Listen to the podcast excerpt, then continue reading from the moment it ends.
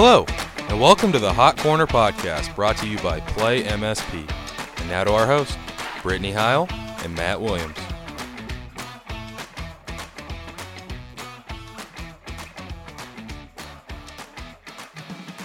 Hi, welcome to another episode on the Hot Corner Podcast. I'm your host, Brittney Heil, and co host, Matt Williams. Hi, Matt. What's up? What's up?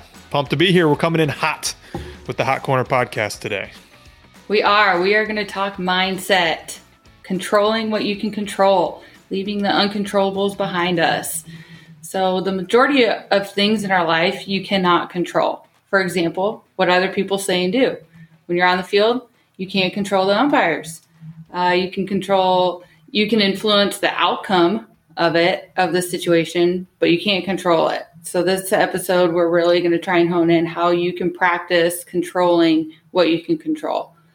And like this, just to jump in, Brittney, too, I mean, it's especially relevant right now because we're, you know, at the time of this recording, we're stuck at home with all this coronavirus stuff. So you talk about things you can't control. Freaking A, the coronavirus is one of those. And so it's like, how can we stay positive? How can we stay focused on putting our energy where it matters, not where it's wasted? So, mm-hmm.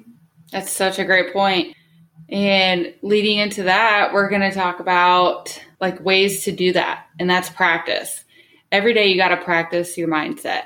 Some days you'll wake up and it's hard. Some days are going to be a lot harder than others. But if you can practice your mindset and being positive and looking at only what you can control, it'll make a world of difference. So, Matt, you know, going into this on the field, what are some of the things that we can control? I mean, definitely some of the things that we can control. Um, on the field, we can control how well we prepare. Have we taken the swings that we need? Have we, you know, concentrated on our bullpens? Have we taken the ground balls? We can focus. We can control our our preparation for sure. We can control our attitude with things. Is it positive? Is it negative? Now, it's not always easy, but we can. We do have control over if we're staying positive or not. Um, I think another thing that we can control is our focus or our concentration. Are we present where our feet are, or are we letting our mind wander to all the other justifiable distractions that are important in our lives, but at the same time can take away from our performance? And you know, I think one another thing that comes to mind right off the top of my head too is just that you can always control your effort. There, there's never an excuse to not hustle. Like I don't care what happened, I don't care why, um, how you made it out, how bad your day's going. You can always hustle, and so I think our effort is is something else that we have control over at all times. Yeah, effort, and you mentioned staying positive. You know, positive isn't just being vocally positive; it's your body language. Uh, you could have uh, positive you could be cheering on your teammates but if you have a negative body language then it's going to come out of your voice too negativity will. So having positive body language standing tall smiling your head's up you're not down walking away from your teammates that makes a big difference too just within your mindset. And i think a lot of people if you strike out or if you get criticized or getting you know feedback on something you did wrong or the error you made people kind of go into that shell and it's overcoming that shell and coming out of it and looking at it as a positive and getting better so you don't do that again or going back in your preparation and fixing what didn't work. 100% because like you know i think about the question like when has being negative ever helped anything like we all want to succeed. We want to win. We want to perform well. Uh, we want to enjoy what we're doing. It's like literally, I don't know any way, shape, or form that negativity helps. And I read this quote the other day. Um, you know, a lot of our parents and coaches might have heard the name Zig Ziglar, um, famous speaker and stuff. But his quote was like, you know, a positive attitude doesn't literally automatically make things better for you but a positive attitude makes you better at all the things that you are doing. So it's like, yeah, you know, just because you're in a good mood doesn't mean you're going to go get a hit or you're going to go strike out the batter. But I guarantee you that a positive attitude is going to give you a better chance to get a hit, can give you a better chance to um, succeed in terms of your performance. So, and, and even it, if I can mention and piggyback up on that, you put your team in a better place too. Yeah. I mean, everybody is, it's not going to be your day every single day. If it's not your day, it's going to be your teammate's day. And then your teammate, if it's not their day, it's going to be your day. I mean, you got to work together with your positive attitude. 100%. I think being a great teammate falls under everything that we're talking about. Like, if the cool thing about being a great teammate is, like, if I'm 0 for 4 with four strikeouts and I'm like, this is the worst day on the field ever. But if I know that I, I was a great teammate, it's like, well, shoot, I helped the team today. You know, I didn't, I didn't help in terms of getting hit or strike or just had a bad day offensively. But you know, if you come to the park and every time you're in a dugout that you are just pumping up your teammates, you're looking for ways to encourage and and help them out, then like it's like you, you're guaranteed to bat a thousand. Like sign me up for that. Like I'll I want to bat a thousand, and because you can do that at all times. And again, just to reiterate, I mean, I don't know, I don't know, Brittney, if any you know examples or anything come to mind because like this isn't easy, you know. So we're definitely not pretending like you know, as we're working with young athletes and stuff, we're, we don't want to make them think that their feelings and their emotions aren't legitimate because they're they're real.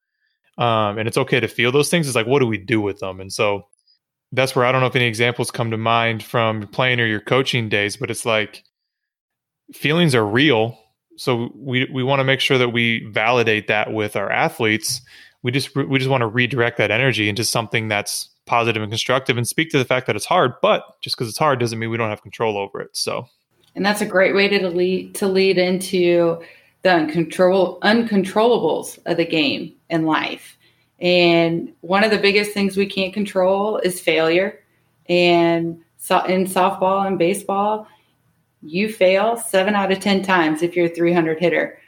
We've heard, Matt, I'm sure you've heard that your whole life. I've heard that my whole life. If you're a 300 hitter, I mean, think about that you fail seven times out of 10. That's more than succeeding. You're only being successful three times. I mean, who wants to hear that? I mean, any other aspect in life, like if you fail seven out of 10 times, like, dude, you're fired. Like, yeah. it's like it, it just doesn't work, except we, you know, ball and bat sports, like we're gluttons for punishment. Let's sign up for something where we get to succeed 30% of the time and get called really good. Right. Uh, so, I mean, channeling that and knowing, okay, this game I went 0 for 3. But, I mean, you got to look at that 0 for 3 and see did you advance a runner? Did you score a run with a sac fly? And channeling that and seeing, okay, I went over 3 today. What do I need to do to fix that? And that's where you need to, I think, channel your mindset on being better and bettering yourself for not only internal purposes but for your team and your coach and your family and uh, that's i mean that's hard it's not easy to fail but mean what insight do you have on overcoming that failure? Yeah i mean i think i think the perspective that we're talking about and being prepared ahead of time of the different things you might encounter helps to helps to go through that. Because i mean you know as players and i know a lot of our parents and coaches have played baseball softball other sports so we've experienced what it's like to to succeed and fail in athletic competition. But just talking to our athletes and being like hey remember like this is hard. Like you, you can't control this like you're going to square a ball up and hit the crap out of it it's going to go right at somebody on the field and you're going to be out even though you did everything right you mm-hmm. still are out um, so I think just speaking to that is super important so that we can help our athletes think ahead of the hard things that are going to come. So they're not like, we give them a chance to, when we're talking about preparation being something you can control, we're giving them a chance to, you know, think through the adversity before it happens so that they're a little more prepared to handle that because I mean we're dealing with young people. You know, young people are, are learning and growing and developing emotionally and physically and intellectually in all different all different ways. And so the the more we can help them think ahead, I think that's really really important as parents and coaches. That's very important. You know, you you mentioned growing emotionally and physically and developing. At 12 and under, I mean, these kids, their emotions are up and down. Hmm. I know when I got to college, one thing they told me was I need to level out my emotions and, you know, stay stay even keel and not get too high or get too low.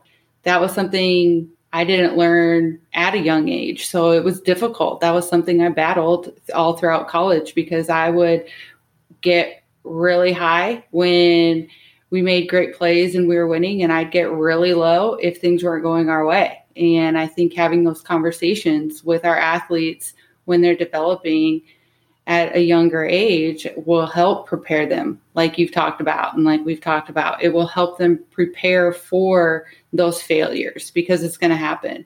But having the conversations with them, asking them how they felt, what they saw, what they were going through during that game or situation they were in, I think will help. And just not looking at it as a way to yell at them. It's having the conversation with them. I think that's where if we yell at them, they don't understand and then their emotions go AWOL again.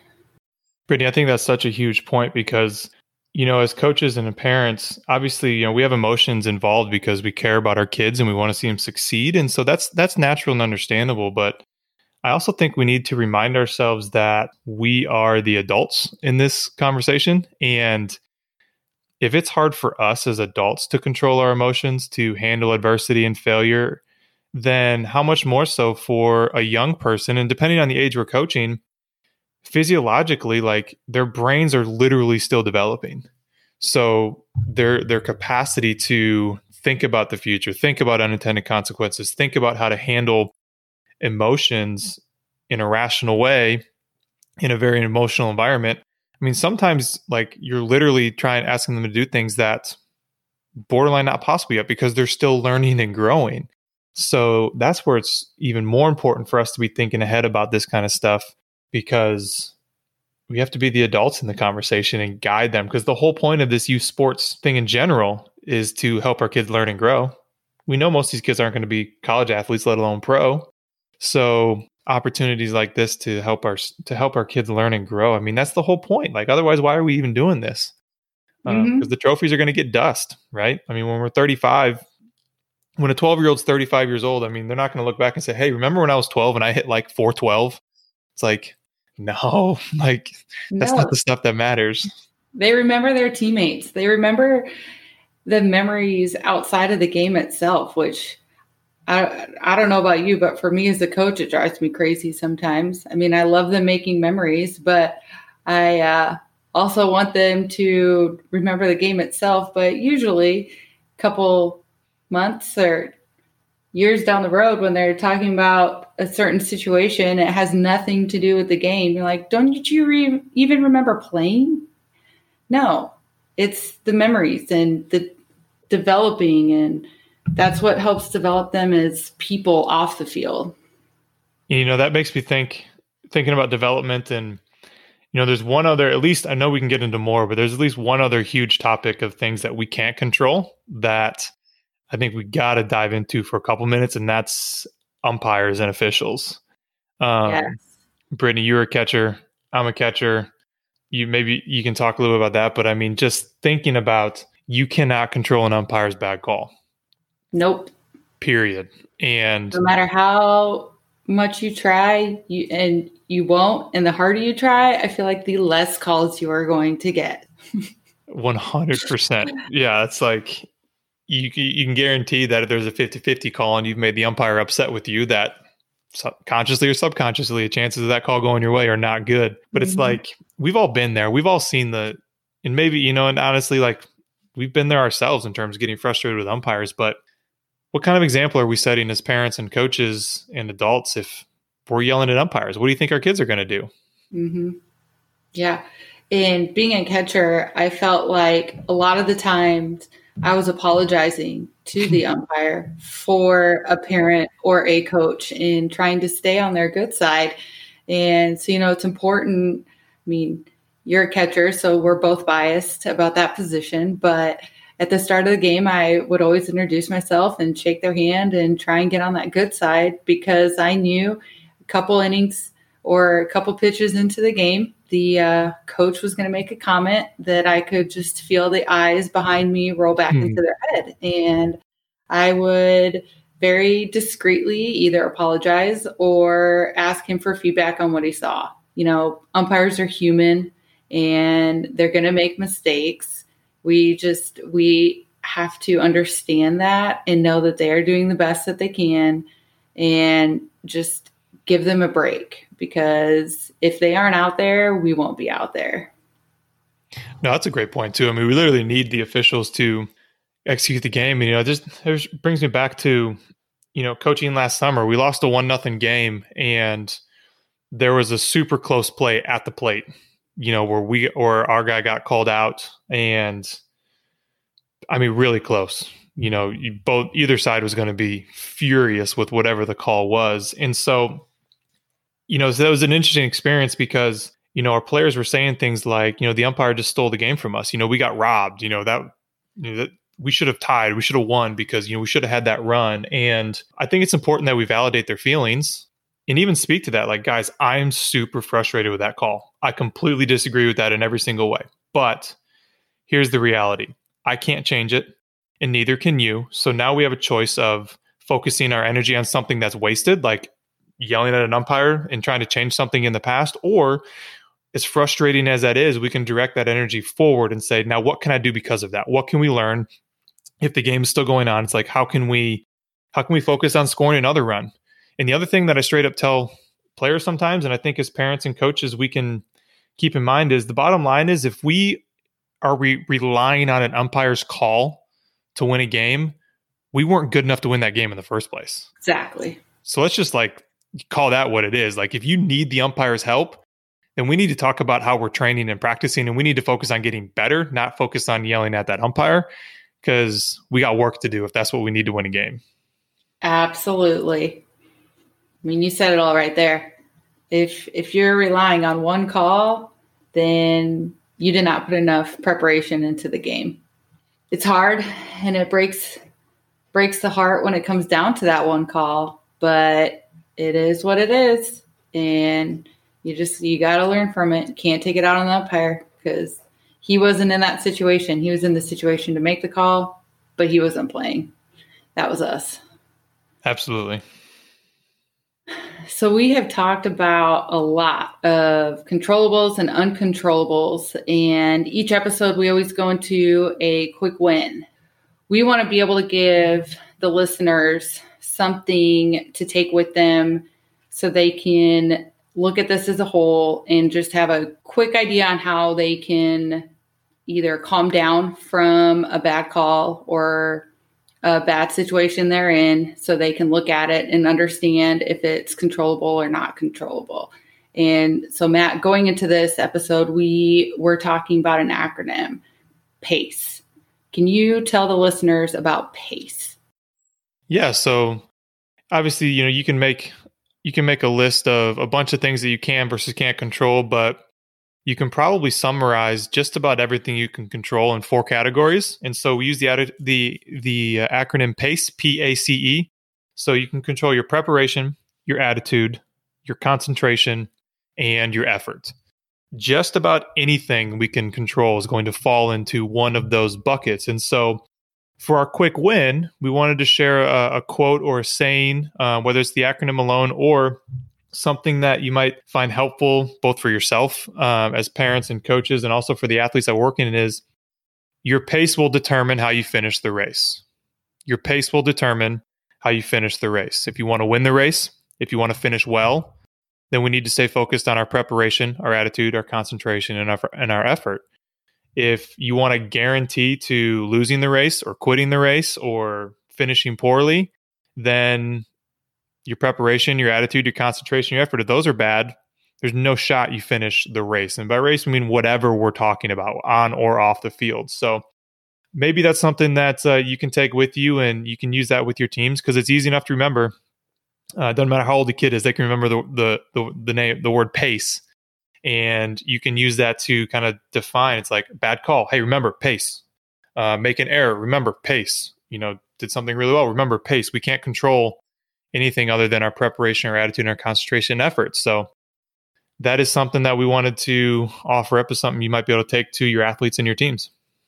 I love that. And maybe instead of people saying, I need you to hustle, maybe it can be I need you to check your pace. Nice. I really check your pace. I love that. And I love it too because I know when I tell my girls to hustle, they're mm. usually rolling their eyes at me. And then mm-hmm. that makes them have to run more. So I really love pace and to tell our athletes, check your pace. Check I, am I'm 100% stealing that whenever we get to start coaching again because I'm thinking about bad body language on a mound. I'm thinking mm-hmm. about being in the third base box with with the guy that strikes out. You know, yeah. parents in the stands. It's like, hey, check your pace. Not mad at you. Just check that pace. Mm-hmm. That's really good, Brittney. Crushed yep. it. well, there we go. Uh, so that's all we got for today. And uh, we need you to go and subscribe to our podcast. So the new one will hit your inbox wherever you listen to podcasts as soon as it it lands. And then uh, be sure to follow us on Twitter and Instagram. Our handle is at hot corner pod underscore pod. It's at hot corner underscore pod. And uh, again, we got to give a big shout out to our producer, Cole. He's the man. Yes, sir, Cole. Our MSP staff, they're uh, keeping us sane through the stay at home order. And our number one thanks goes to you, the listener. So until next time, remember that we are better together, and we'll talk to you next week.